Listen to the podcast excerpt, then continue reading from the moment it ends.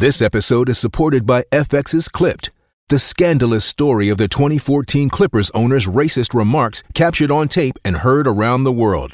The series charts the tape's impact on a dysfunctional basketball organization striving to win against their reputation as the most cursed team in the league. Starring Lawrence Fishburne, Jackie Weaver, Cleopatra Coleman, and Ed O'Neill. FX's Clipped, streaming June 4th, only on Hulu. This episode is brought to you by Shopify. Do you have a point of sale system you can trust, or is it a real POS? You need Shopify for retail. From accepting payments to managing inventory, Shopify POS has everything you need to sell in person.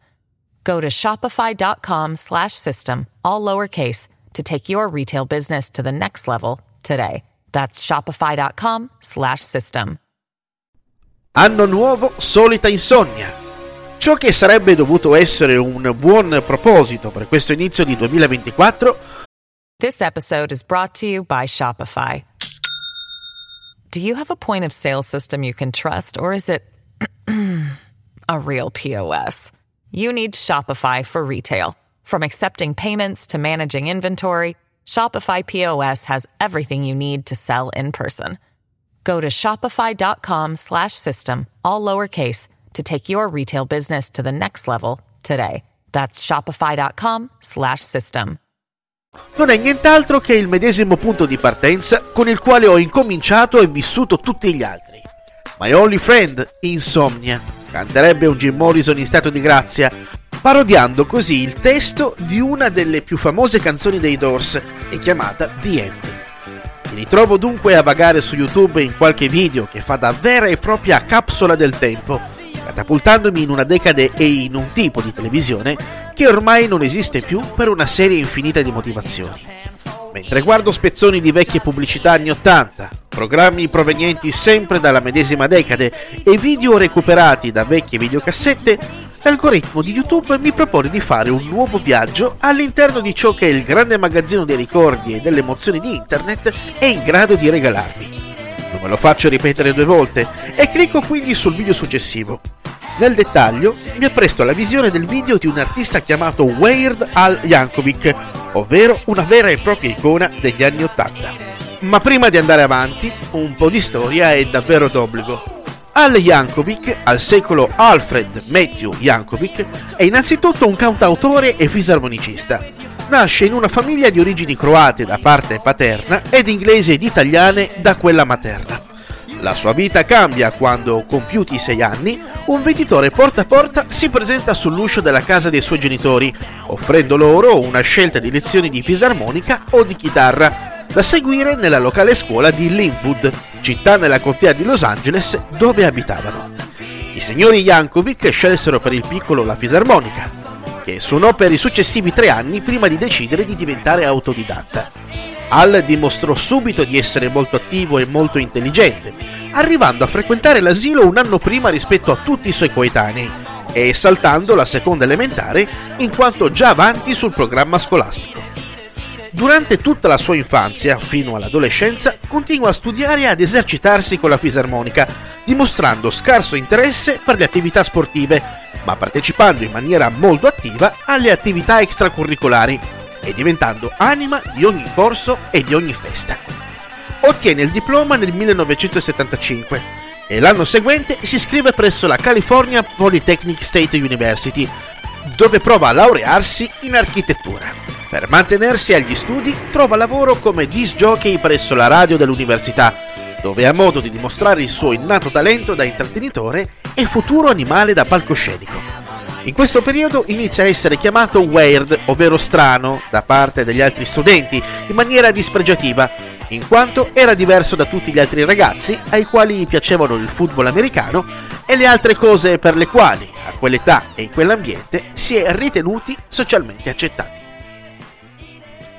Nel 1979 Al era al suo ultimo anno di università e nelle classifiche imperversava My Sharona dei NAC.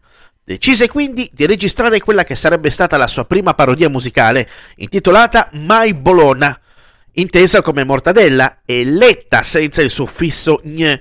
Siccome gli americani non sanno dire mortadella, e tante altre parole, e che parla di un uomo e della sua insensata ed insana passione per la mortadella, in cui l'unico accompagnamento musicale è dettato dalla fisarmonica suonata da Hall. Per lui fu fondamentale la figura del dottor Demento, un disc jockey e musicologo che conduceva un programma in una radio locale a Pasadena, in California, e trasmetteva soltanto musica demenziale.